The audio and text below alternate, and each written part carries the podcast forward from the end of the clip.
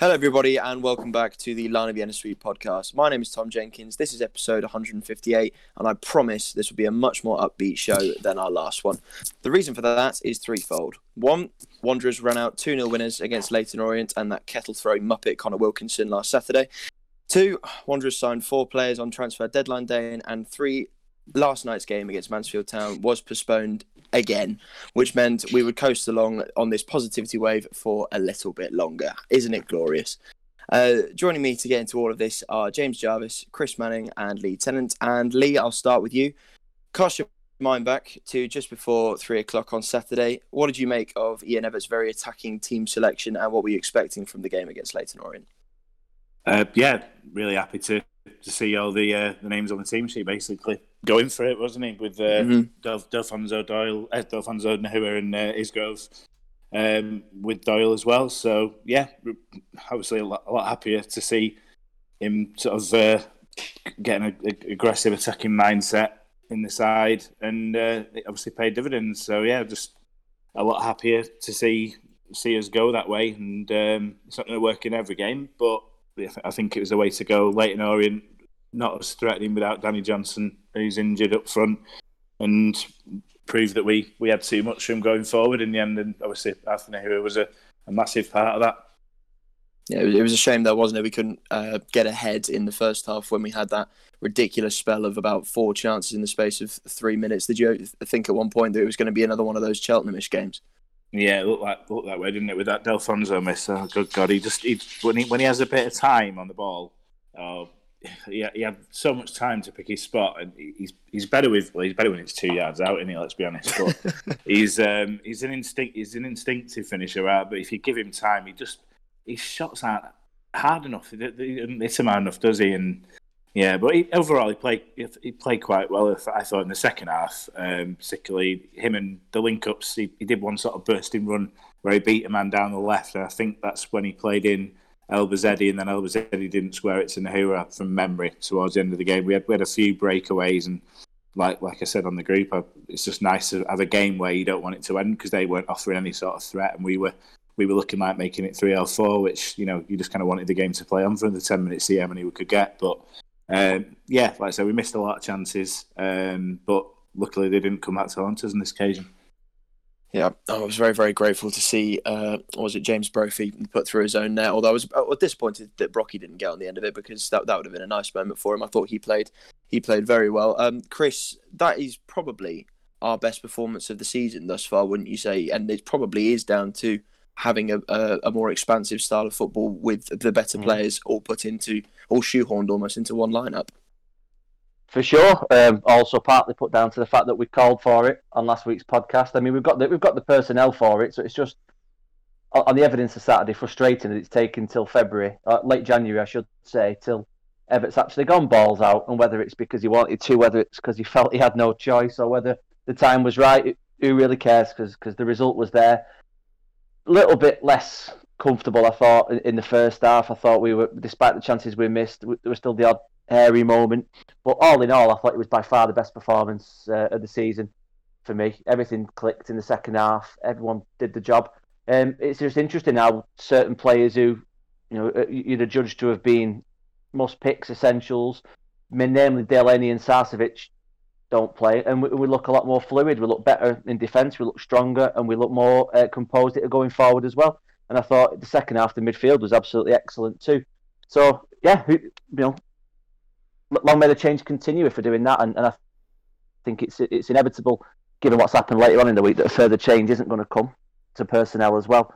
But yeah, all, all signs point to an exciting second half of the season. Let's hope so. Um, do, do you think that's the kind of lineup and sort of out there attacking kind of um, performance that we can only really do at home because away from home we've seen for example the Exeter game a lot of them are going to be battles on on mud bath pitches yeah. So it's not necessarily the thing that we could do. For example if we played last night against Mansfield I'm not sure we could have gone out with the same lineup there. No I think you're dead right and I think that's where someone like Tuck comes in. I wouldn't necessarily we don't think we need to play two older midfielders in home games. I think we should be the the uh, the aggressors in going forward making sure we're on the front foot. So yeah, at home games I'm happy to, to stick to that formation, but I think away games we probably do need to be a bit more circumspect. But again, we've got the personnel to, to now to play a couple of different systems. So hopefully this this will show that we've got that about us, and that we start to display it more frequently to time it in with that that late season run. Indeed, you know, we just got to hope that we don't get a raft of injuries, which is usually what happens once we've suddenly got options in around the Fingers team. crossed. Indeed, um, James, Chris mentioned it there. We don't didn't have Sarcevic in that midfield, and it was one of the better and more composed midfield performances I've seen from us against Leyton Orient. Do you, would, would Sarcevic, if fit, get back into that uh, get back into that team maybe in, in the place of George Thomason? Uh, I think the argument can be made because um, for for one, it's kind of hard to leave your cap leave your captain out, and he's never, other than maybe one one game that I can't quite remember who he faced. I don't think he's ever really been the worst performer on the pitch.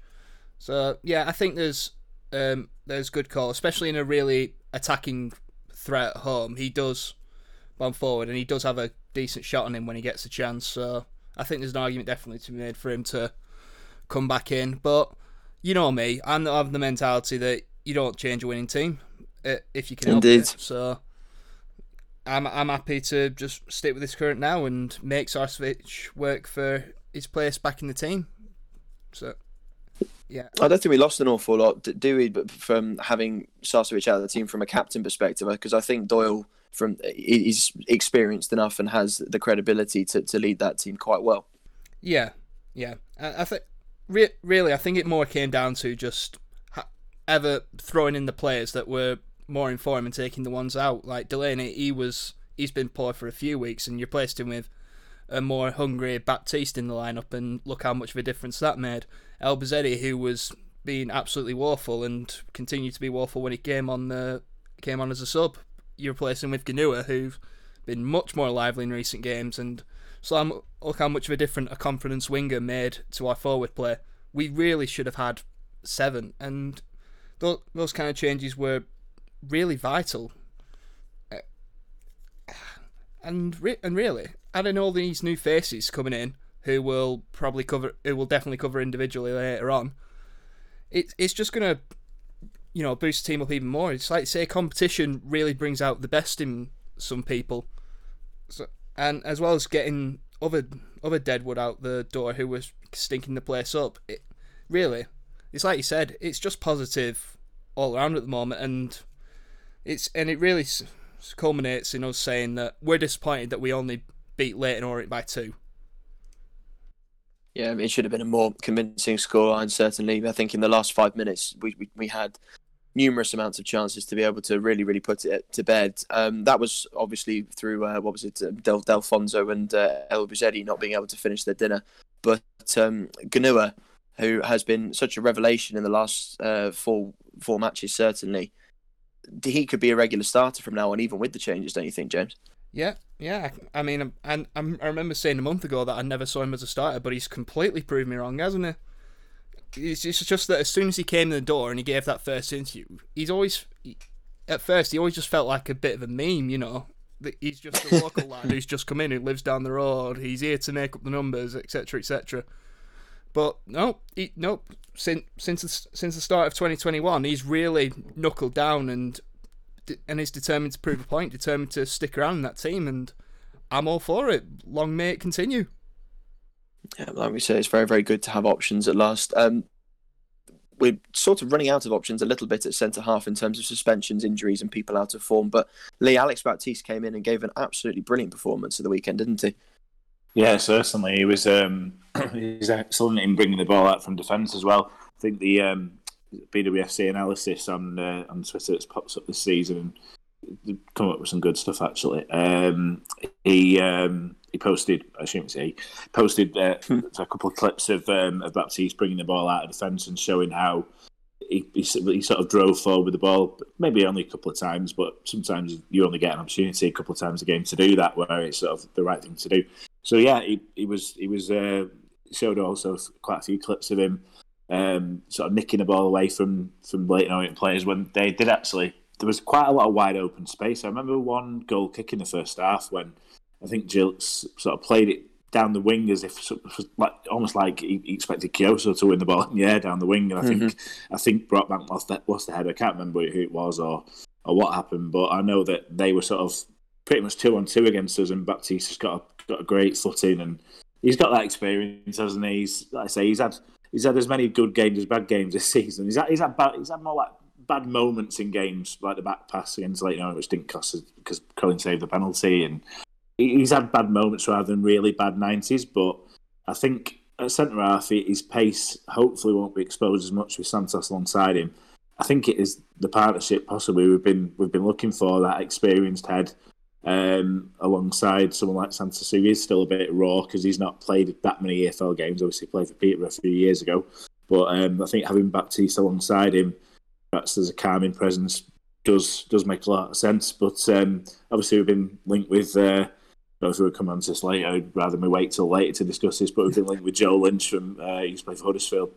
Basically, played his whole career in the Championship, but is getting on 33 whether he's someone who you know him and Baptiste may sort of dovetail as a as the rotation option. He seems to still like Delaney. He says positive things ever about Delaney, but let's be honest, he's he's just not yeah. a very good footballer overall. Is he?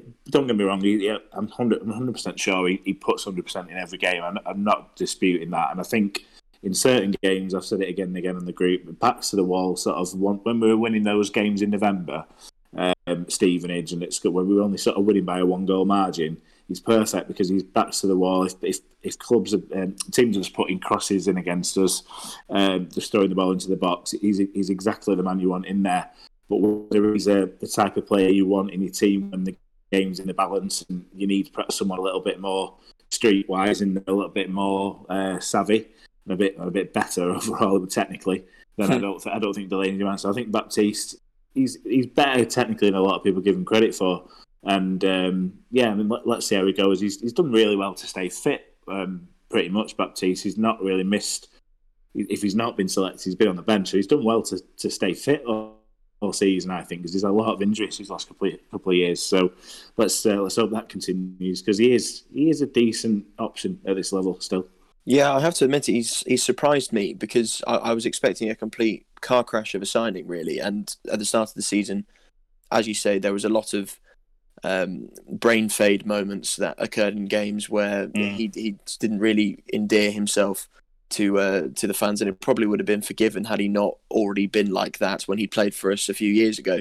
Um, but I think from a consistency perspective, as you say, keeping himself fit the way that he has, I think has been very impressive.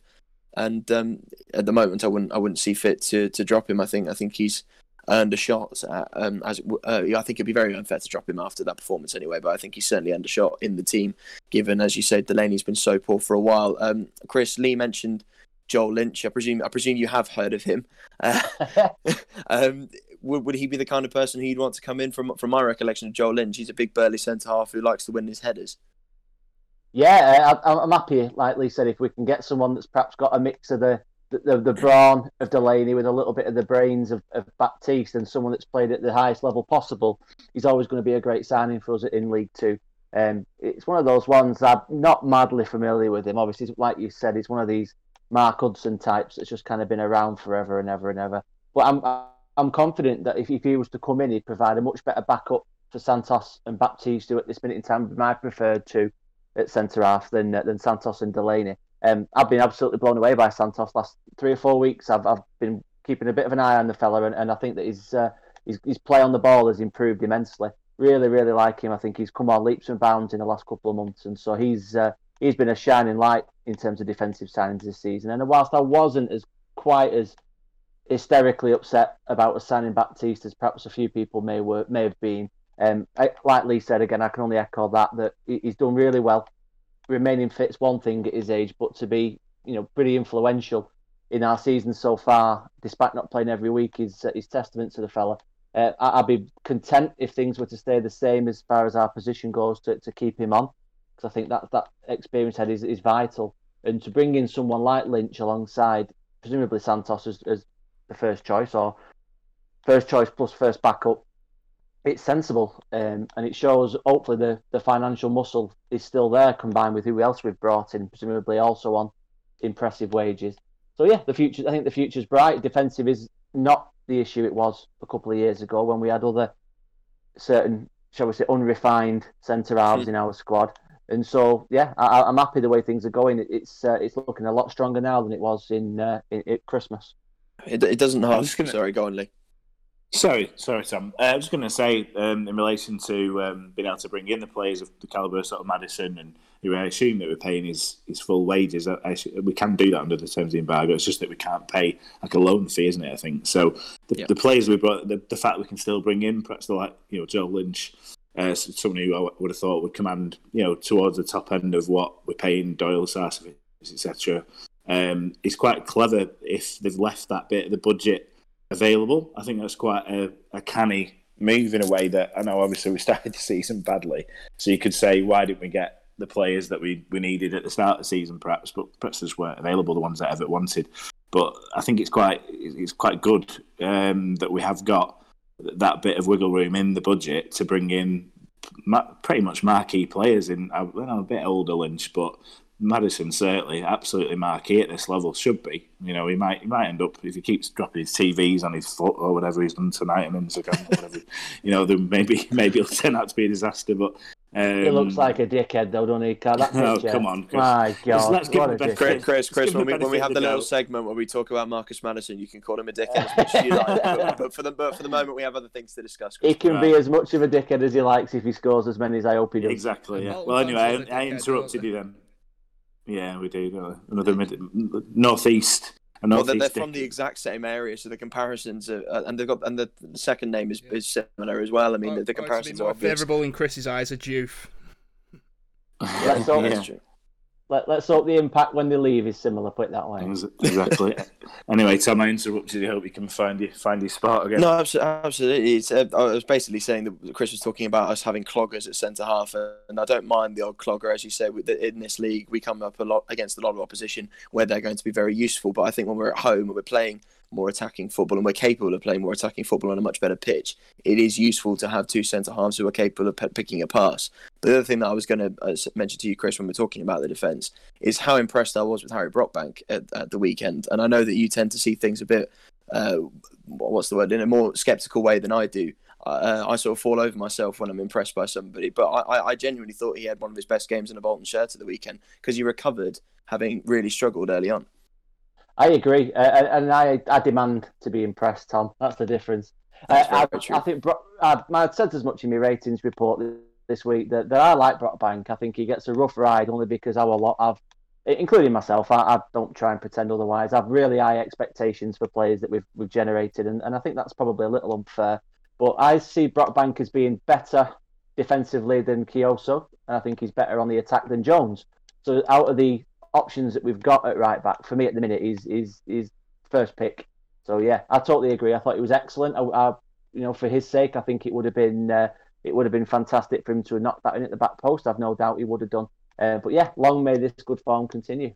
Yeah, absolutely. I, I think it is important, based on how much they dug us out of a hole last year, that we do keep um, the young players who are still at the club sure. interested and involved. And um, Brockbank, I think, is one of the ones who is, is deserving of that opportunity. I, I don't have any problem with Gethin Jones at all. I think he, he's been very steady and did a fantastic job at um, left wing back when called upon. But uh, no, I, I think if um, any, well, I, I wouldn't change Brocky at the moment. Um, James, I'm coming to you for the most important question about uh, the Leyton Orient game. How pleasing was it to see Conor Wilkinson launch one miles over the bar towards the end? Uh, his his face afterwards, where he just looked utterly defeated. That that I was tempted to make that my wallpaper for the day. Oh, oh it's just nice to see that knobhead get, get, get his comeuppance after he shushed us at, at Orient's ground. Yeah, I mean, I don't want to come across as bitter, but I did really enjoy rubbing it one in on him that uh, in that game. I, I think there's there's far too many um, players who leave us who get um, stick off our fans who end up having the last laugh, and I'm very very pleased that we managed to have the last laugh on this occasion. Yeah, he, yeah, he's clearly one of those that thinks he's better than he is. I mean, you saw him during the game as well, having a couple rows with some of his teammates about either what they did or what he's doing or whatever. Yeah, yeah, he's he's clearly he's clearly a dickhead. Maybe he's their dickhead, but whatever, whatever. I don't know. I'm not gonna ask any Orient fans about that, but yeah, it- He's not good enough to be a dickhead footballer, is he? Ah, never, never. But Did, did he actually shush an empty fucking stadium? Excuse me. Have you not have you not seen the picture? He slid over to the camera, spotted where the camera was, and knew that people could see it and eye follow and shushed it. yeah, finger to his You're mouth, joking. Right from the camera. I quite like that. I quite like that. I'm not gonna lie. It's excellent It's shithousery. I just wish it wasn't shithousery to us, especially from someone Exactly. He's, Uh, he's, we'll, we'll get our revenge anyway, kind of. Even though they're about eight points above us, but we'll see. Yeah, we'll pass them in. long time left in the revenge. season, Lee. We'll pass them in no time. Indeed. Um, the last thing that I was going to come to on the Leyton Orient game was um, Eoin Doyle, who I think is, I think it's fair to say, has struggled f um, in a lot of the matches that we've seen this season, despite being our top scorer. Uh, James took his goal very, very well. Probably should have had another. Do do we think it's a realistic target for him to try and hit twenty this season? Oh, without a doubt. As, uh, like I s- I, as long as he doesn't get injured and gets the same kind of service he got at Leyton Orient, he can easily hit twenty. Good. That's the kind of positivity we need to She'll be on 20 already if we're being critical. well, based on last year's form, yes, he should be on twenty already. Yeah, but uh, whatever. He's doing well. He's doing well enough, especially when you compare how many how many strikers have absolutely blown it out of club over the years. So I'll let him off. It's true. Do, do you think that the uh, the formation that we played, having Delfouneso drop deep to sort of cover that space where he was dropping deep into um, when Sarcevic was playing, that helped him? I think it just helped that we were, like I say, we were consistently on the attack. It means he didn't have to come out of his position and try and mop up and cr- and create when he was getting bare bones service in loads of other games. I think it's just. Mhm. I, I genuinely think that's the only difference. The only reason he's had to come down in certain games because he feel like he's been he's been starved or we've been on the back foot or we're just finding finding around with it in midfield, trying to create the perfect goal. But there was there wasn't really nearly as much of that against Leyton Orient, and look how much of a difference it made, not just to him but to the entire team. So- Yeah, it was. I think yeah, but we've already said it's one of our best performances, if not the best performance of the Um, of the season. Go I'm on, looking Chris. forward to seeing what uh, Maddison can bring to the party in terms of Doyle because his, his creativity should, in theory, create even more opportunities for the lad. Uh, and given that we know he's he's, in, he's had a, a time times where he's had to come short for the ball, as James said, because we've not had too many forward playing attackers um, in the side. I think Maddison is your pure out and out attacker. Don't expect him to do a single jot of defensive work. So I, I'm interested to see what difference that makes to us on the counter attack, particularly. I think it's uh, it's exciting. Well, I mean, I don't know who's going to be uh, the continued goalkeeper, and we're going to move on to that that situation um, almost immediately. But I think what was impressive was Gilks on two occasions having a, a very very good throw out on a counter attack to set us away. One of which Elbouzedi should certainly have either scored or, or squared it across to to Arthur Gnahoua. So I think if we can have a bit more instinct about us to try and take advantage of those Mm. counter attacking situations, maybe Maddison is the person to to feed the ball to. definitely, I think it's uh, it's going to open up hopefully a new avenue of attack because God bless the midfielders we've got at the minute. They're not ex- especially quick nor nor especially creative. That they're, they're probably functional rather than anything else. And so to have someone in there that can provide that element of, of surprise and something a little bit uh, a little bit unexpected can only benefit us, especially with Doyle with him being an out and out striker and not, in my opinion, not especially brilliant at the link up stuff. Uh, I, I disagree with you there. I think he's got very, very good feet, uh, has Doyle, but I, I'm not necessarily sure he's the kind of striker who's who's creative, certainly. No. But I, No, I I, think. I think yeah. Yeah, But I- um, anyway, I was about to say, so- if, I, if I may add regarding Maddison, uh, last last thing Yeah. before you move on, Tom, I really hope that Maddison Sure. can take a set piece because God knows how many. Oh more God, goals that's a very we'd good ha- point. Yeah, Lord knows how many more goals we'd have if we could actually whip the Mm. ball in, and hopefully he's the Yeah, answer. To Crawford couldn't cross his eyes. How many times have we failed to beat the first man, or it's just been hit way too far for anyone to reach this season? Yeah, absolutely agree. Uh, I mean, again, Ben Jackson, I thought had a much better game against Leyton Orient, but his corners are disgraceful and need to be stopped immediately. Anyway, though, moving on. So we had the Orient victory on Saturday. We had deadline day on Monday, and Bolton brought in four players. We got rid of four players unceremoniously in a couple of cases. Uh, the first person I'm going to come to, I know we've already talked about Marcus Maddison, but he's he's the marquee one, so we'll save him for last to build up some some suspense and some tension. Uh, the first one we'll talk about is Lukas Jensen, the Burnley goalkeeper, six foot six, 21 years of age, if memory serves. a good pedigree, Lee. But playing devil's advocate, are we not going down the same rabbit hole as we did with Billy Crellin? Yeah, possibly. Apart from the fact that obviously Jilks is there and and he's been training and he's been playing, and as opposed to someone who just wasn't ready and available to play. So, say we throw Jensen in for a couple of games, and, it, and a similar sort of pattern emerges just what happened with Crellin, then we've got someone who we know has done, you know, a seven out of ten job, eight, nine out of ten some games, but generally seven out of ten job, apart from a couple of ricks uh, for us. So, you know, if Jensen can't seem to handle a step up to regular EFL football, then we, we have got someone else there who can step in and jilt. So not as worrying because because we have got that safety net. But um, yeah, it's um, it's an interesting signing. It's one that came out of left field. I think Reese uh, did his did his homework and looked at the under Premier League under twenty three team sheets and the and the saw who was mid, missing, didn't he? Yeah, yeah, and the, and the mid the midday, and he, first the first name he came up with, and that's who it was. So uh, we've got our own little agent McGee there, haven't we? So, but um, I think yeah, it's, it's an interesting one because he's he's not really played. Um, I think he played like second division football in Denmark, so he played a handful of games. So he's not really played many senior competitive games at all. Never mind EFL games. But yeah, he's obviously Burnley. Have got a good, always had good keepers. Burnley. Um, obviously, we thought it might be Brian Jensen. Somebody he's, he's not. Um, I think Brian Jensen might still still be at the club there, like doing some coaching stuff. So he's um, yeah, like I say, they've got Pope, they've got Peacock Farrell, they've got quite a few ahead of him, so he's not had a chance. But yeah, he has sat on the bench, I think, when Pope's been injured, and Peacock Farrell started for Burnley. So um, yeah, you know, he's, he's someone who obviously Sean Dyche seemed seemed to trust as maybe a third in third in line for the keeper spot there. So that's encouraging. Um, yeah, just have to see how it goes. He's he's a big lad. I think Crellin was Crellin six foot one. He's, he's not the wasn't the tallest, was he? Crellin six two maybe. No, was. So having a six six six apparently I've heard six seven in circles, six six, and I've seen six four on Wikipedia. So he's regardless, we can just assume that he's regardless. Big. he's he's tall. He's tall, and he looks come out in his interview. He looks like quite. He doesn't look like a, a kid. Uh, he looks like a man, and you know, twenty one. You know, he's a bit a couple of years older than Crellin, I think, isn't he? So that that helps his development, just developing your, you, you know your, your overall body mass and your, your muscles and stuff you develop as you get older through your teenage years into your early 20s. So, yeah, let's see how it goes. He's someone who sounds like we possibly might be out of sign at the end. I don't know when his contract runs out, but you know, if he does well for us, yeah, if he does well for us, it could be someone who we bring in, and you know, big keepers like that always attract interest from higher up the pyramid. If he does well for us, it could be someone who we make some money on. So I think the, the, the other loan signing we may will come on to in a minute. Him and him and Jensen seem like smart loan signings with a view to being able to actually bring them into the club as opposed to just signing someone who's going to come here for, for 20 games and you know, hopefully put themselves in a shop window for, for clubs higher up. It actually seems like we've got a fighting chance of actually being able to bring in these players permanently, which makes makes a lot of sense to me.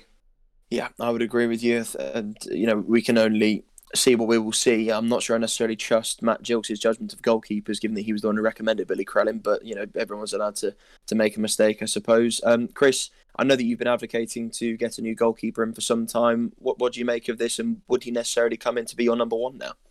Uh, no, I think it's weird to be honest that we've gone down the exact same route as oh, not the exact same route. That's probably a bit far fetched, but a very very similar route to the mistake that nearly cocked our entire season up in the first place. So we'll give him a go, see how he gets on. Uh, I think Lee's point about him be, possibly being one that we could sign once his Burnley contract expires is, is spot on.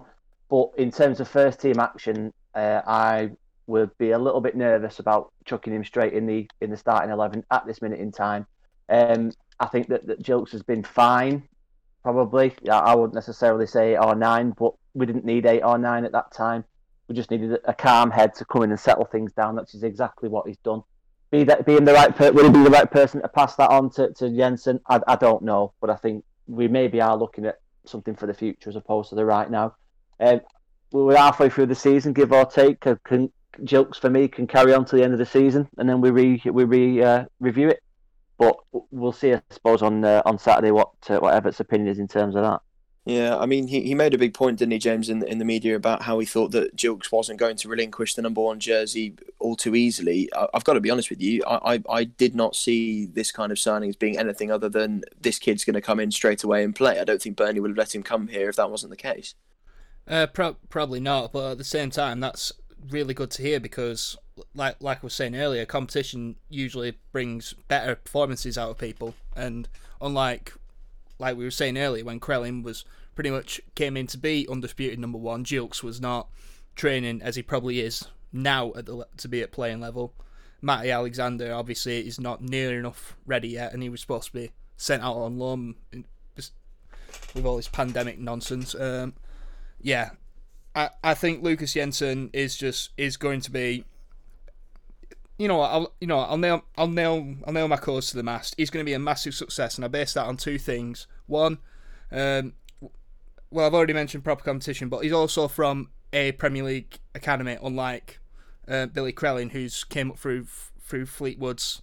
Are they category three, category two? I've no idea, but it's it's not it's not the same kind of review, is it? Yeah, no, yeah, no. It's it's different levels to coaching over the years. Even he, and he has also had um, experience, even if it is at Danish two level. But has he played for Burnley? Did, did anyone look that up? Has he actually played for Burnley, even if it's I don't No. so. Ma- Made the bench a few times. I think that was the claim to fame that was put out in the media. No, I, ima- I imagine if they had like a, te- a team, you know, they don't have a, a second string team in the uh, Papa Johns, do they? So I imagine if they had, if, if they'd had the sort of kudos of having a, a, a second uh, second string side in the Papa Johns, he would have definitely played in that. I would have thought, but uh, they don't, they don't do this. So no, he's not played for Burnley. Pro- So uh, no uh, slight- And realistically, we're, we're in the shooting in the dark, John's aren't we? Yeah, fair enough. Which is fair enough, but at the same time, we're a League Two club, and a lot of League Two clubs do this. They take the keepers from the academy who aren't getting the game time, and they give them the chance. We're a League Two club, so we might as well do the same. And and we've put ourselves in a position that we'll sign him afterwards if he works out. And my second reason why he will work out is because he's a Scandinavian goalkeeper at Bolton, which we know always works. there's a there's definitely a track record there. Yep, one in, one out of one. yeah, It's a cracking record. It's a cracking record. Two, I actually. have to Don't- admit, don't- I- don't I- I'm forget- silently um, uh, optimistic, just You're because he's forgetting tall. Jani Viander. No, Ah, that's a good I'm. I'm, No, I'm thinking of Bo Hansen to be perfectly honest. All successes. Did he go in net? All successes. You don't don't tell me you don't remember Bo Hansen playing in goal. Oh, was it was it Newcastle? It was. Yes, he got sent off. Yeah. All right, three Good out God, of three what- out of three then. Just emphasising your point, mate. Why the hell did he? Why the hell did Bo Hansen go in there? He wasn't overly tall. He certainly wasn't. I was about to say there must have been some bigger players in that Bolton team to go in. Because he was all plus up front, probably. well, yeah, that's a good point. Anyway, Yeah.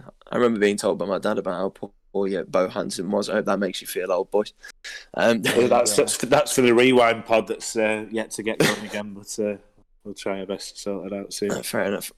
So yeah, Ja- James, uh, we're going to have that clipped up and remind you when he drops a clanger on Saturday ag- against Salford. Mate, with all the Um, but we- we shall see. On this podcast, you could make an entire compilation. It's fine. You- You're fortunate we don't. Put it that way. Actually, no. Actually, no. That's not true. We're not fortunate we don't because you're the person who makes the clips, so you can make that decision. You can make that call. This this this is a flaw in my cunning plan. Um. Anyway, I'll, I'll stay. I'll stay with you, James, to talk about the other loan signing that Lee mentioned, who we might be able to take up um, up permanently at the end of the season. 23 year old Dapo Afolayan, who has come in on loan from West Ham thanks to agent Kevin Nolan. Um, he has some football league experience, having played for Mansfield and some other team that I can't remember the name of. Oldham. I was, is, there we go. Thank you, Lee. That's why we've got you on here, so don't make me look as foolish as Daryl from The Wanderer. Uh, um, um, so yeah, James, Dapo Afolayan, what are we expecting from him?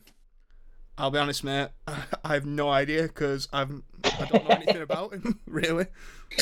I'd, I'd never. You, you use your imagination. What would we could we be expecting from a young striker? Uh, well, Kevin Nolan's a record him, and that guy knew how to score a goal. So hopefully, this um, Afolayan knows how to score a goal as well. I'd, I'd, I'd like to think Kevin Nolan wouldn't send us a player who who didn't know what he was doing. So yeah, I'll go with that. I'm just looking at his record now. Tw- 20 goals in 82 appearances. I suppose it's all right. Not not not starting for him, but I suppose it's not a bad option to bring off the No. bench. Yeah, Yeah, that's what I was going to uh, say.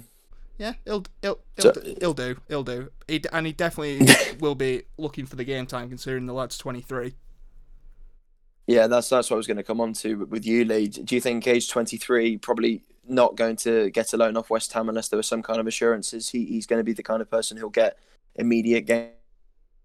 I don't think it matters with him. I think they've um, he's 23 in nine days nitpicking, but I'm just I'm just on flash score now and I look at him. But yeah, he's um, he's someone I've, I've, I've come across. Like I look at the under 23 Premier League just to see who's scoring. I just have a look at the goal scorers to see who's, who's doing well.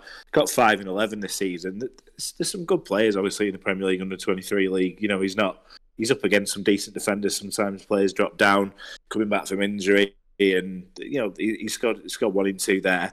Um, he only got one in six games at Mansfield, but I'd imagine some of those were sub. Um, Oldham he didn't manage to score in ten games. Again, I'm not sure whether he, he, he, I'd imagine quite a few tend to be when you get a loanee from a, from higher up, they tend to come off the bench a lot, and um, I imagine that's probably the case as well. So he's not particularly done so well in his EFL loans, but that's without looking at context and minutes, etc., and you know sort of the state of the clubs who, who he's joined. I don't imagine when he joined Oldham in eighteen nineteen they were doing particularly well because they've not particularly well for years. So um, West Ham signed him in, in uh, 2018 from Solihull Moors. Um, he'd scored 11 in 29 the national, uh, well, might have been National League North then, uh, Solihull Moors, but um, he scored goals in non-league. Uh, he's not a kid, as we say, he's nearly 23. Um, but there's some good reports bounce around, not so good reports bounce around from a, a few Oldham fans on Twitter who said he was useless. But you know, what we're not going to take our uh, take opinions from Oldham fans. They don't know what they're on about. So, um, yeah, like I said, yeah, they, they like David Wheater apparently. So. well, he's um, he's uh, he's someone who's he's a good good pickup, and I think the original question, which I've gone off track with, was saying, "Do you think there's someone that they'll expect us to, to play week?" No, no, I don't, because he's again his contract's up in the summer. He's someone who I think they're just willing to sort of go try and find yourself a club and try and kickstart your career. You know, it's not going to be with West Ham in the Premier League, so I think they just wanted to do the best by the lad, really, and and, and coming to us, I think probably I don't know whether he had other options, obviously, but I think it's a good good move for him, and you know, hopefully he gets more than just a few cameos off the bench. Uh, hopefully, he gets a bit of more of an opportunity. But it's it's hard to see that being in the central striking role. Obviously, with Doyle seemingly playing every minute of every game. Um, but you know, perhaps it just gives us give uh, Evatt a chance to give Doyle that rest that he might well need, and perhaps uh, Flying starts a couple of games here and there as the schedule gets more packed uh, as we as we go on. Sort of Saturday, Tuesday, it might be difficult for Doyle to um, to replicate that. But apparently, he can play across all three sort of front front line, sort of you know right wing, left wing, cutting in, uh, as well as up front. He's he's adaptable. He's not just a target man. He's he's more of a I think more of a pacey, skillful sort of uh, striker. So yeah, we'll just have to see see how it works out. I, I just, it's a it's a win win win win loan for me because if it doesn't work out, he, he, goes back, and if he does, likely is, he'd be more than happy to sign for us. So I don't know where he's from originally, where whether he's northern or southern lad or whatever. But uh, going back to the other pod where I was going about northern signings and southern signings, but um, hopefully someone who will settle in the area well and can do well for us. Yeah, uh, let's hope so. Um, I have to admit, I did do uh, a bit of uh, due diligence on um, Afolayan in the aftermath uh, of him signing because I have to admit, other than the fact that I'd seen that he'd scored for, for West Ham in their game against Doncaster, Doncaster, in, in the, yeah, FA yeah, Cup, that's right. Um, I had I'd never heard of him prior to that, um, and basically what I can see, the goal he scored for Mansfield was a tap in. The goal that he scored for West Ham against Doncaster was a tap in, and pretty much every other goal that I've seen him score for the under 23s has been a tap in. So, uh, me, don't get me wrong, a lot no, of people make their careers exactly. a lot of people make their careers that way. Yeah. Just but looking at, and, and, this is the point. So this is the point. I think I think it is interesting. He's basically a younger Delfouneso. But what, what, what, I was going to say was, I think it's interesting that they've said that he can play across other sides. But what I would say here is, he looks as though the kind of person who, when the game is stretched, would come on in the last ten minutes and maybe nick you a goal.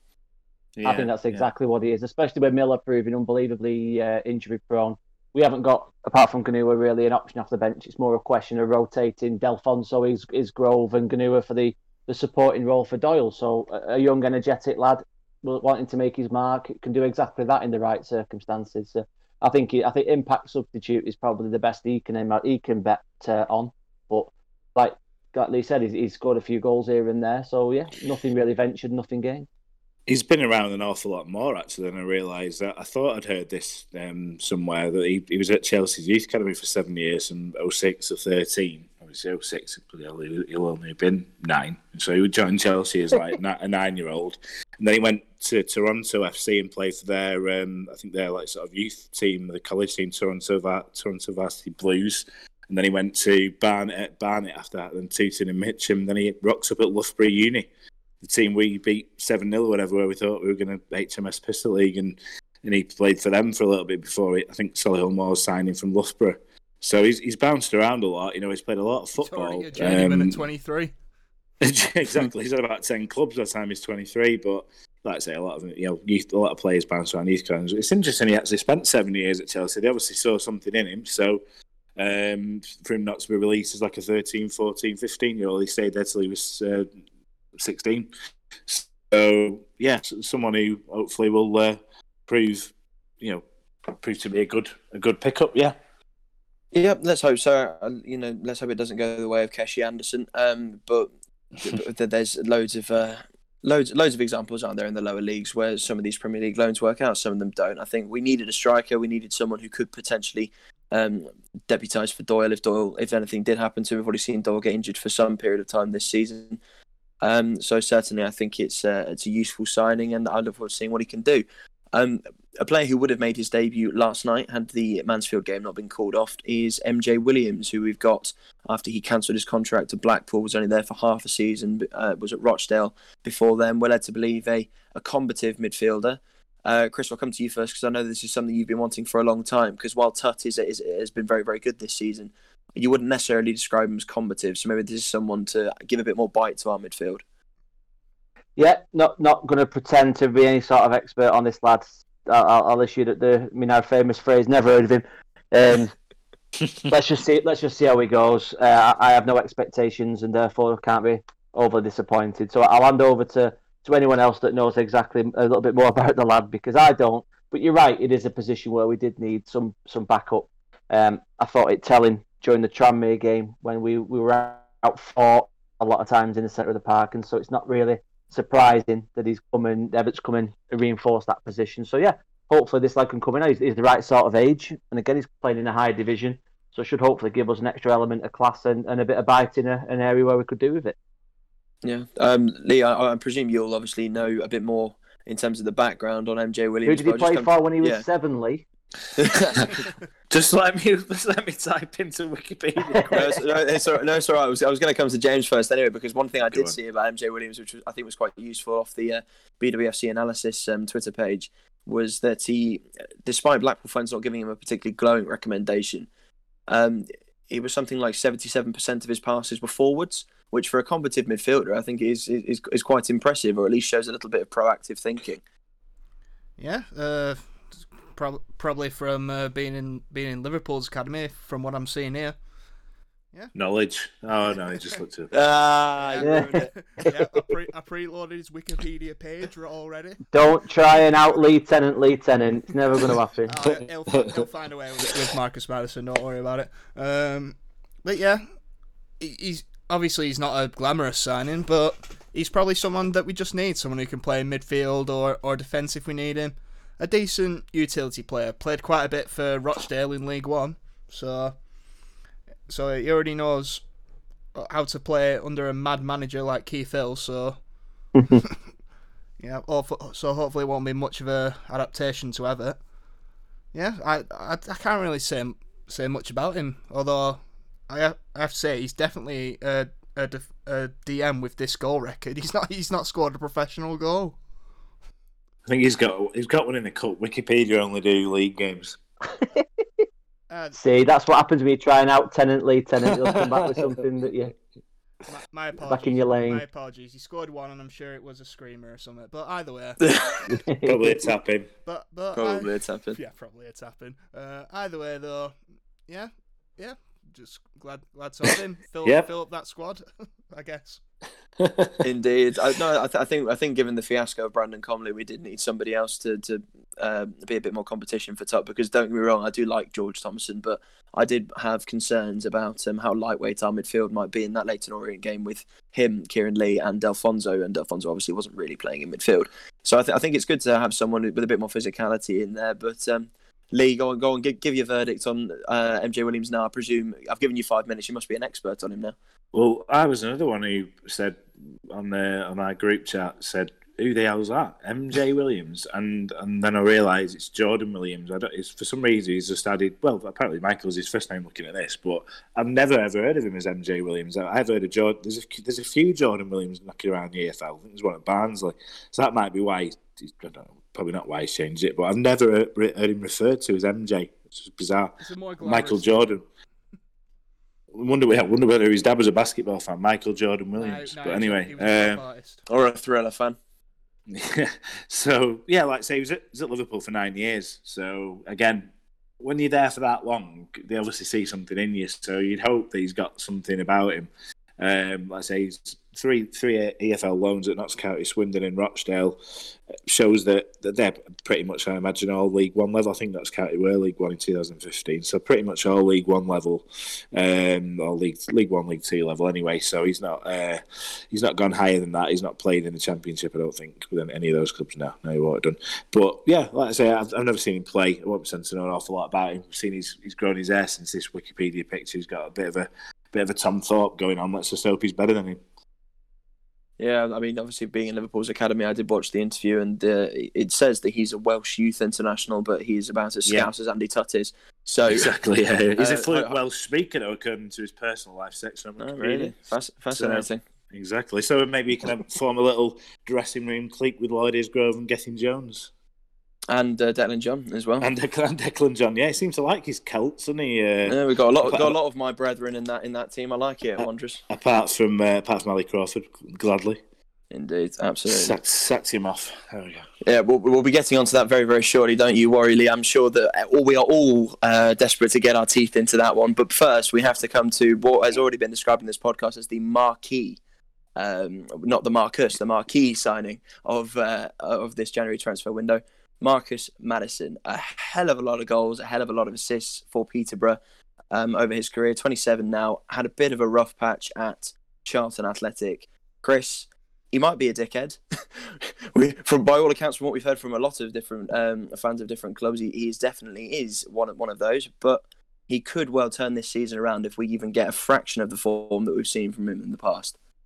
Yeah, it's a it's a really exciting signing, the first one since uh, the last one it's re- positive that we're that mm. Evatt's been backed, and I think um, it, it, it cuts both ways. I guess the the fact that we brought him in means that we've got a hungry player wanting to prove himself again, a player that's taken a drop down two divisions, three divisions. I don't know what league Charlton are in. Uh, it's it's it's exciting. I think we've got a lot of a lot of players in the team that could benefit from that. It takes a lot of the creative weight off Sarcevic's shoulders. It gives Doyle and Delfouneso another source of hopefully of, of a supply to uh, give them even more chances, which they can hopefully hopefully put away to our benefit. And at the end of the day, we've got a player who's in his prime, who's got a track record at, the leagues much higher than what we're in, uh, and he's willing to still come and see us. So it, it gives Evatt the chance to to back what he's said. We've got the Phoenix signings of are on the way out. The Evatt era, I guess, is here in full force now. Uh, the pressure's on not only for Maddison but also for the manager, I suppose, in, to, to get this player in the team quick, get him gelling, and get him providing even two thirds of what he, he, did at Peterborough. In which case, he'd be an absolutely unbelievable asset. Um, got to be one of the, the biggest signings that, that a League Two club has made in recent years, uh, discounting our own investment this summer in in Doyle. Uh, but I'm really looking forward to seeing him play, and, and I would have no hesitation, despite his lack of game time for, Charlton, to to whacking him straight in the team on Saturday. Really looking forward to seeing how he gets on. Yeah, I think you're absolutely right. I think I think he should be starting um, in that Salford game because let's be honest, it's it, it's not going to be the easiest game at, at, their ground against the team who, on their day, could turn anyone over in this league by quite a few goals, given the investment that's gone into them. So I think give them something to really be frightened of. And mm, James Marcus Maddison, he, he, Chris is right. This is this is an absolutely enormous signing for a League Two club, and certainly not one. When we were thinking about who this Maverick might be, for example realistically, we had no idea, but we certainly would not have thought that ever could have got a player of this quality in. Yeah, it. I, am surprised he had the balls to ask in the first place, but I guess I shouldn't be considering how much Evatt backs himself. But I don't think any of us saw this coming. Like the first time I saw his name being bandied about, I'm thinking, nah, someone's taking the piss now. But but nope. As soon as it was confirmed by a Sky Sports journalist, I'm like, holy shit, holy sh- yeah. I, I I don't know what more to say about him that's already been said. We already know what what reputation he's got, but like like I say, we we do all right with taking people who've had ba- who've had a bad reputation and turning their career around. So hopefully we can do the same for Marcus Maddison. I, I, I, I can't really can't really big him up anymore, can I? For, for this level. No, it's, it's, just one of those, isn't it? Where, immediately you stand up and take notice. With, the three signings that we've had so far, they all might turn out very, very well, and they all might be, um, partic- you know, what we need rather than what we want, for example. But it is nice to finally to bring in somebody, as Chris said, when we brought in Doyle in summer, there was that buzz around it, thinking we've got the best goal scorer in this league. We probably do have the best player in the league in Marcus Maddison. What what I have said already and I'm going to come to you, Lee, for, for the inevitable devil, devil's advocate question. Um, I, I, said in the chat, I've said uh, to anyone who'll hear me, we need to be careful because this could be a King Kinkladze, could be a Juninho situation where you bring in someone who is on their own superb, but very, very detrimental to the team. And we, given his reputation previously, could you see that being an issue with Maddison, or should we just be excited? Yeah, there's always there's always the the worry that he will disrupt like the the sort of teams. I don't know ethos or whatever. You know what though? There's nothing to lose at all, is there? It's not like we're in a position where we're fourth, third in the league. We're you know gunning for automatic promotion, and he upsets the apple cart, and he upsets a winning, you know, proper winning team. Not just talking about one game. Um, you know, he's someone who is it's no risk if he doesn't work out again. He goes back to Charlton. I think if if we stay in League Two, it's let's be honest, probably nine nine times out of ten you, you play this season out, we're, we're not going to get in the playoffs, and then you've got to win them.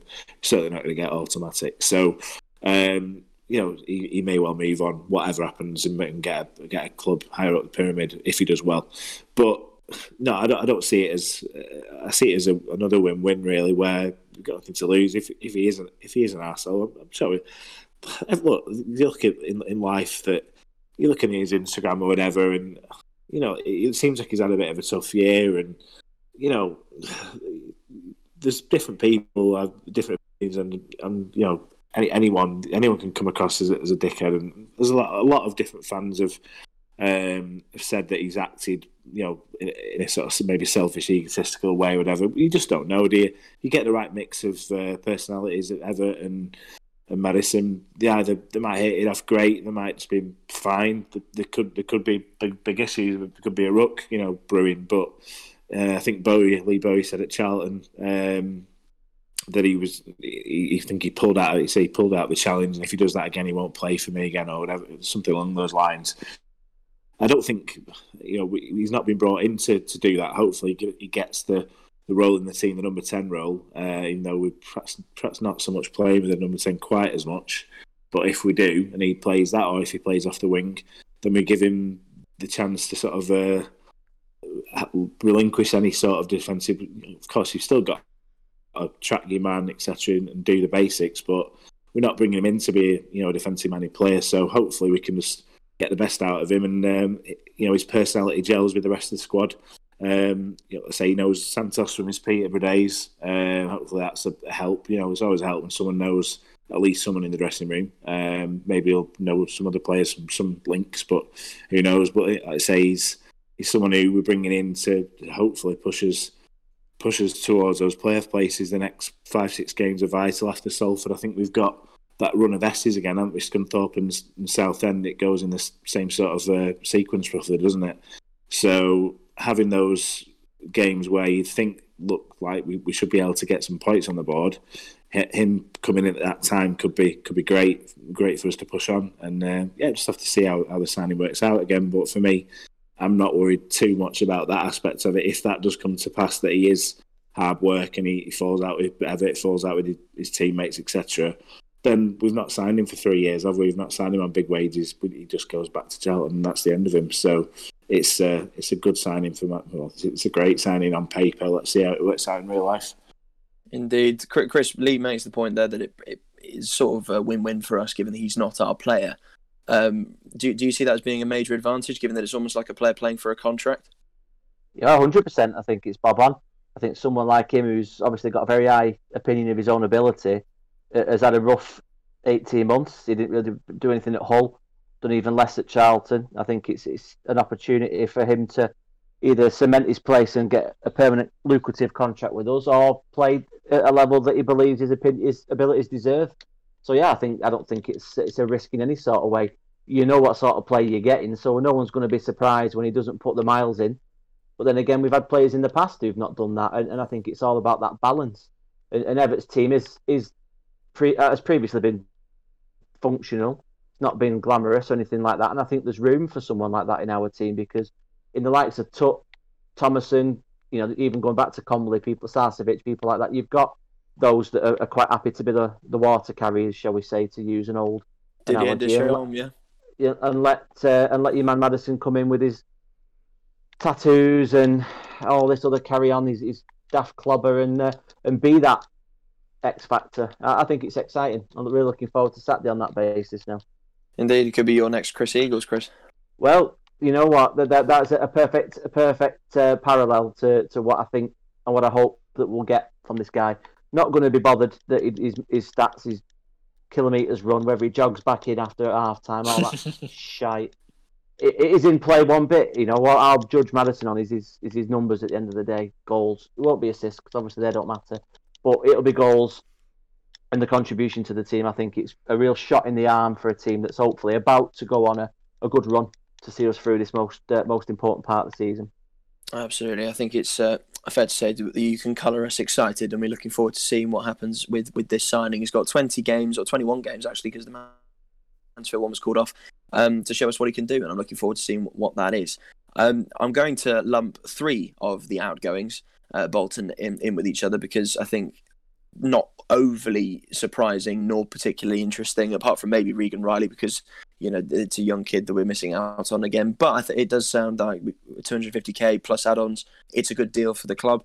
Uh, James, are we going to lose any sleep over Regan Riley, George Taft, and Tom White leaving the club? Uh, I mean, if you'd asked me a couple of days ago about Taft, then maybe because like, we were having a defensive problem, but.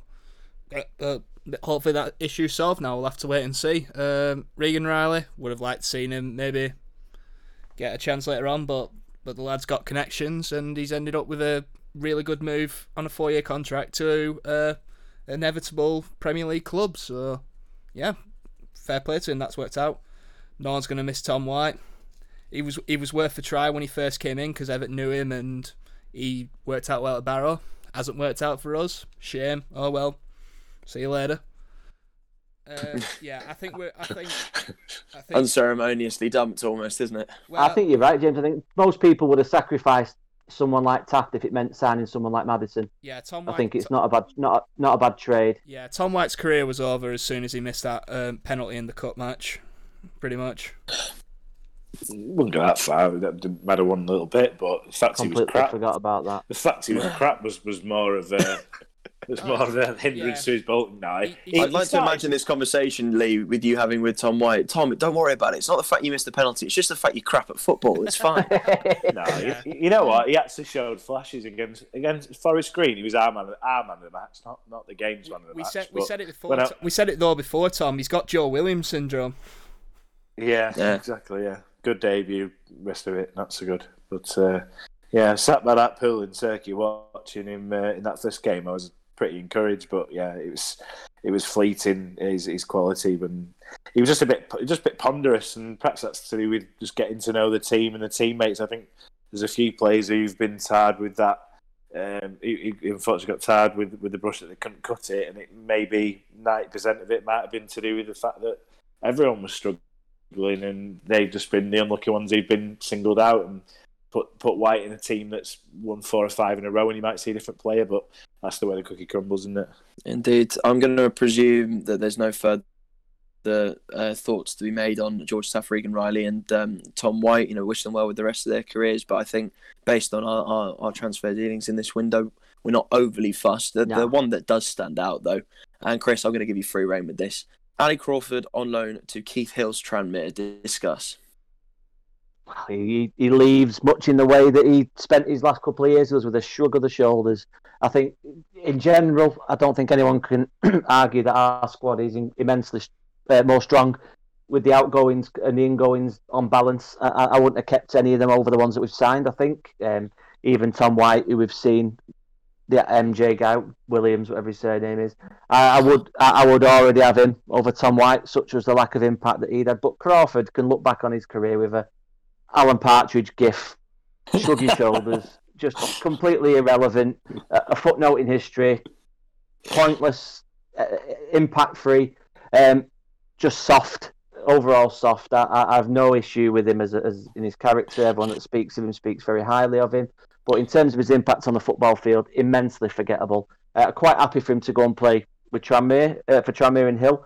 Obviously, they, they played with one another last season, so there's an element of knowing one another there. I believe there's a an, an, opportunity for that to be made permanent as well come the end of the season. So yeah, I hope it works out for him.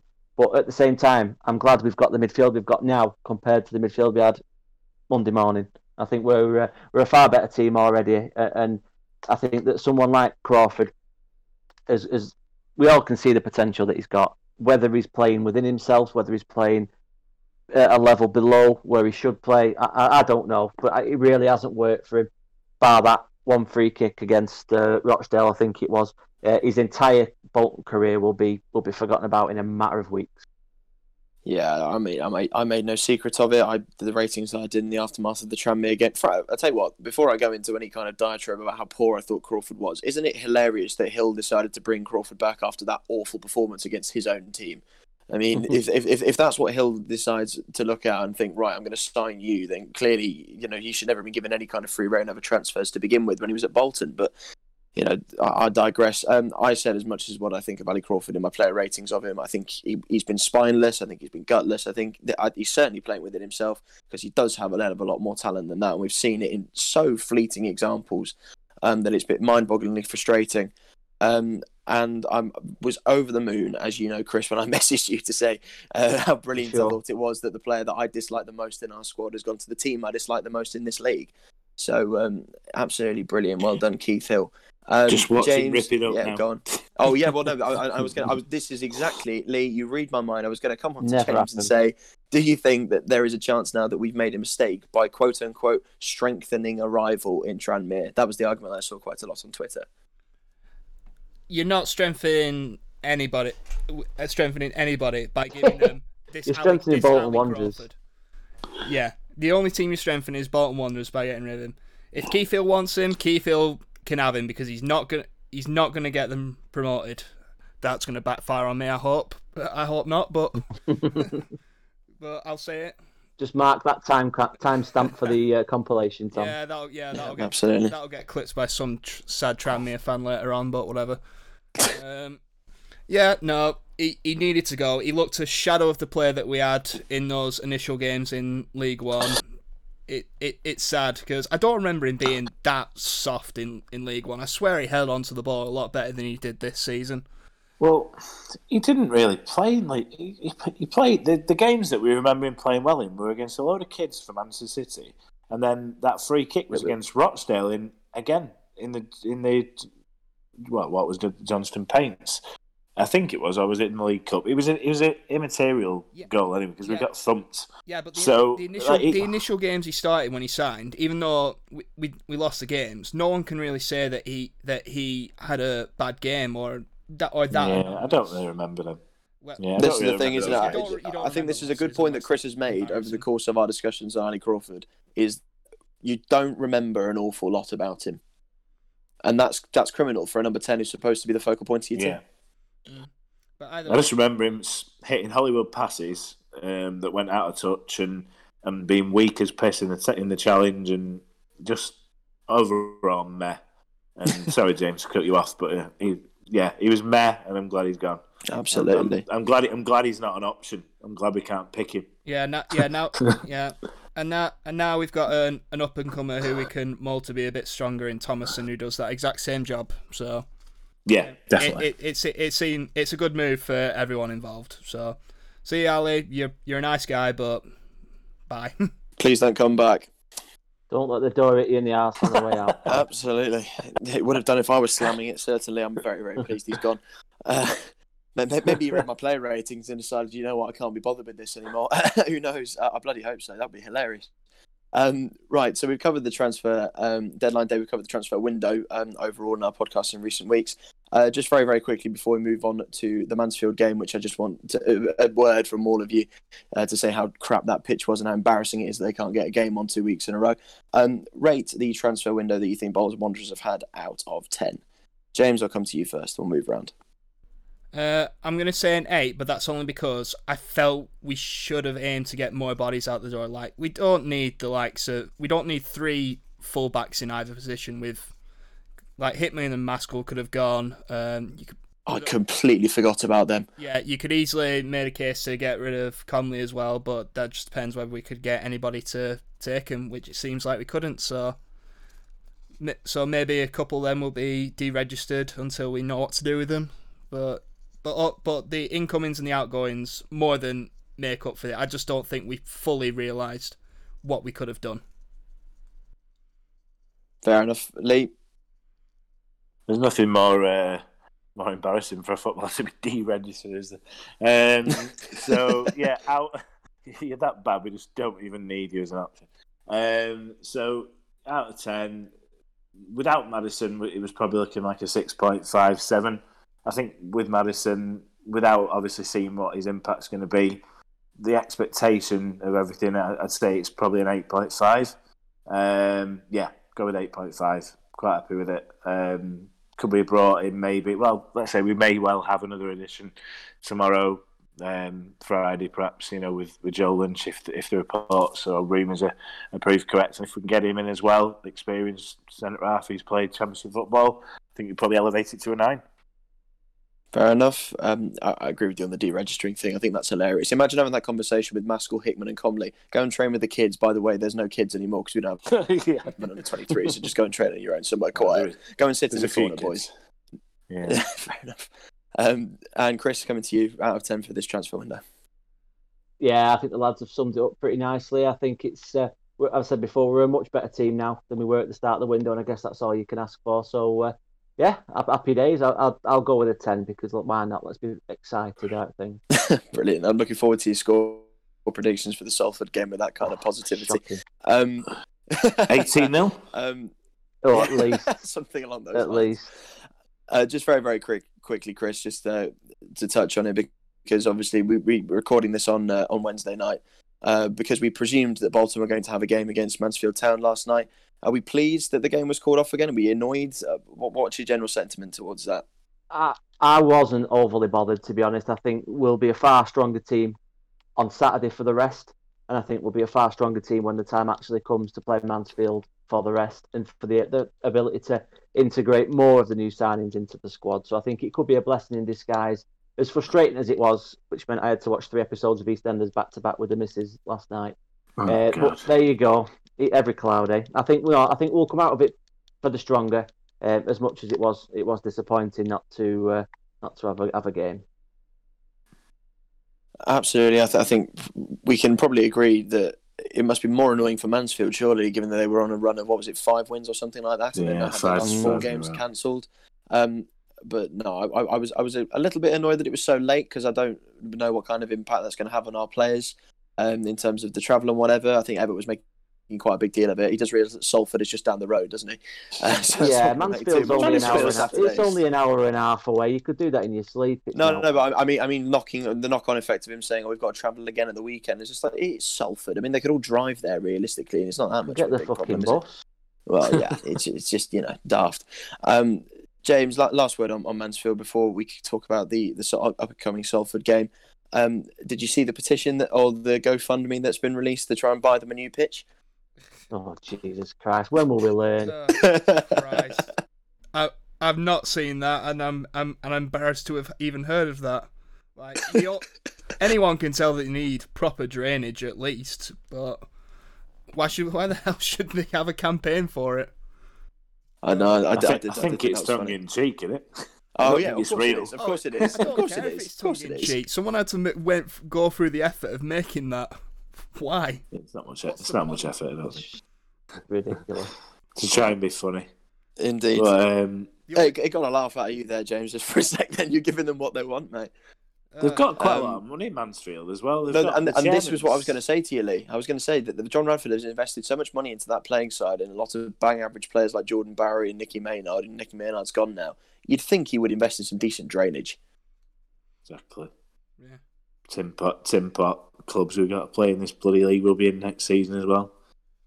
No, no, we're Well, it's gonna our own- it's our own fault. Fifteen, at least fifteen of our twenty-one games and reach playoffs, just like he said. I can't believe I've ever said that. That's we don't need to win that, many. We, we don't need to No. win that many. God no, but No, we- I, th- I think someone said that par is like 72 or to something to Yeah. get playoffs, maybe. Well, we're only on what twenty? No, I don't know what we're yeah. Does Well, his job 30 depend on it, in your uh, in your opinion, fellas? No. Do you Should think he it- gets should another it? season if we fall short? Should it? Should it uh, depend on it, or will it? Two different questions. Will. Should, should yeah, it? if, he- Prob- if, if, probably if, he- if should he it, fails yeah. to make playoffs, then uh, then where does he go from here? Does it does he It wa- stay for you or not? It won't depend. It won't depend on it. I think he's here for next season unless we have a disastrous second half Mm. Of the, well, to to the season. it would, But it would depend on how badly we'd we'd fail. But I don't think we're going to fail that badly that we'll be dragged back into a relegation battle with likes of Southend and Grimsby. No, what, what I was going to say on that, Yeah. Chris, was that realistically, if he was being judged on at least making the playoffs, uh, realistic ownership would have sacked him by now. Um, Mm. Yeah. Because th- th- that's that is such a pipe dream. But I do think that there is an element of, and we've touched on it very very briefly on this podcast, that they must have expended quite a bit of their financial muscle to get in the players that we have. Because Kieran Lee won't have come cheap.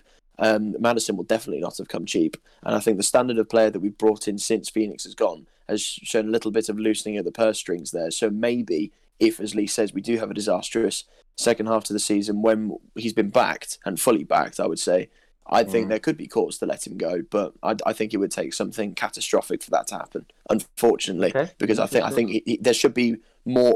He should be less stable in the job now than he has been, certainly. yeah. Anyway. That, that was an element of negativity that we added to this uh, ho- uh, positive podcast. We need to- we need to- Apologies, I was- it's it's just a- a moment it's all that right. came to mind. I was It's I was I'd almost forgotten about Kieran Lee actually. I, like when I was giving the mark for the window. I mean, obviously he's not. He's only played a couple of games and he, he was steady more than spectacular against um, Leyton Orient. But on on paper, having him in the midfield, you know, you'd probably say him. Can him, Sarcevic, and Maddison maybe play the three? Is that a bit too attacking? Um, I think that's what you do at home. Yeah, possibly. Yeah, um, but you know, having him, if he can stay fit, you can see just in little things like his the timing of his press and the timing of his, his tackles when he's trying to sort of win the ball a little, little bit higher up the pitch for us, and just just little things you can see his, his, his experience and quality shining through. But like I say, having him, have I'd like I said, I'd forgotten, not forgotten we'd signed him, but forgotten he was signing this window. And yeah, I'd say the window overall has been a been a really really good success, hasn't it? So. Uh, onwards and upwards to the second half of the season. Won't forget him when he puts Jason Absolutely. Lowe on toast against Salford. That'd be brilliant. so- wouldn't so- Um, so we're moving on to the Salford game. I forgot Jason Lowe played for them. I forgot Jason Lowe existed. Frankly, um, I call I call that I call that the eternal sunshine of the spotless mind effect. um, but come on then, James. You, you've sp- spoken about thinking that Kieran Lee's going to sit Jason Lowe down in his ass. What's your overall predictions for the game? And, and also, would you make any changes? Uh, why do you even bother asking me that question after we've won? Why do you even bother? it was a long time ago, technically. oh my god. All right, fair enough. But yeah, no, no, no change, no changes for me unless they're enforced. And well, I reckon, I reckon we'll be up, we'll be up for this game. Maybe another Jordan Turnbull on goal. But I'll go, I'll go for a. This one will be tighter than Leyton Orient, so I'll go for. Actually, no, I'll go a bit more optimistic. Three-one. Three one. Nice to see it. Um, Lee, same question to you. Any changes and what's your score prediction? Like Chris said, I'd be I'd be very tempted to throw Maddison in if he look if he looks fit and firing. Um, like I say he's not played a lot of football last few weeks at Charlton since he since that Bowyer falling out, but I don't think he'll start him. Um, whether whether I would or not, you know, you have to have all the have all the uh, evidence front of you to see whether he's ready to start. But no, I'll probably keep the same team. Um, although it's interesting, he was going to play um, MJ uh, in midfield uh, against Mansfield, apparently, wasn't he? So perhaps he plays instead of Kieran Lee. But with Kieran Lee having a week's rest, maybe Lee stays in the team and we keep keep the same team. as for the result, could be anything, couldn't it? We could could carry on with our uh, improved sort of performance against Leyton Orient and, and and win the game. Anything could happen. Could get battered. I, I'm probably going to go sit on the fence and say one all draw, and I'd probably take that at the moment just continue the momentum. I think if we, if we go away, come away from the peninsula with a with a three 0 defeat or something demoralising like that, it could just send all the sort of optimism we've we've garnered from the window straight away. So steady draw and then look to win the next game after that, which I say I'm not sure exactly what it is, but I'm pretty sure it's against one of these uh, teams we know with S who was shite. So, uh, so hopefully that'll be the start of a run. yeah, not quite in our league yet. We'll give it a couple of years, but uh, yeah, yeah, much better than them. I'll go with a go with a one all draw. Um, yeah, one all draw for me. Uh, I think we'll do well to to, to beat them. Uh, I think a draw I'd be fairly happy with that, even though it's a little bit, little bit sort of underwhelming, a little bit pessimistic. But they're, they're playing better than they were when, when they came to us. Uh, so we've just got to grind out a draw, I think. We'll see. Uh, it's actually Morecambe, uh, the rearranged Morecambe fixture. That's uh, oh, is it the following Tuesday? Yeah, and, and then we have Stevenage, like you said, one one of the crap right. teams with an S. um, yeah. So yeah, but, but I, I, again though, I, you know, I think I think this is a good opportunity for us in a week now that we've got the options, which I think is absolutely vital to, to have a bit of squad rotation because you're right. I think MJ Williams would have come in for Kieran Lee had we played last night, just to give Lee a rest and then put him in for the, the tougher opponent in, in Salford. So having those mm. options with these quick fire games, I'm not too concerned. But with those options, Chris, um, do you want to see any changes come in for this coming weekend? I I, I think I'll I would uh, is take his Grove out and possibly put uh, Williams in the midfield or or potentially uh, much as I'd like us to stay on the front foot and, and retain the same formation, I, I, don't think he will.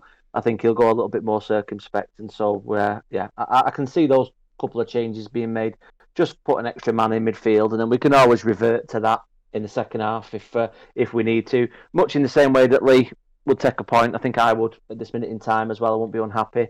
Uh, so we'll, we'll, see how that goes. Uh, a win would be absolutely tremendous. Uh, and given the uh, the investment we've made in the squad this week, who knows? He might turn around and, and, and give more debuts than we expect. But I, I, would be surprised in such a tough and potentially important away game to see the goalkeeper change, for example. I don't think he'll do that. No. So yeah, let, let, let's bring it on. I'm looking forward to it. Indeed. Uh, as we said at the start of the podcast, a little bit more positivity this week, certainly after a win, but also after a very, very interesting deadline day and a great transfer window overall. I think. Um, I'm going to go with the 2 0 win. I think we're going to re- repeat the feat that we did um, at home. I think Salford are there for the taking if you get in their faces or whether they're an early storm. Um, weathering an early storm has been an issue with Bolton this season, but uh, we'd like to think with the added stability afforded to us by Baptiste and Santos, maybe we will be able to get over that hoodoo. We we're... are the storm. That's what we're going to go with this time. Bring the storm, boys. We can make that. We can we get t-shirts and whatever, and have a little slogan and everything for this second half of season challenge. Who knows? Um, but anyway, I think, like we said, more positivity, and let's hope we can get a positive result on Saturday. Um, thank you very much for joining me for this, It's been a relatively long one, actually, but I think, as we said at the start of the podcast, there was quite a lot to discuss. So a good chat on it was well deserved. And uh, thank you very much, everyone, for listening to episode 158 of the Line of the Street podcast. Thank you, and we'll see you later.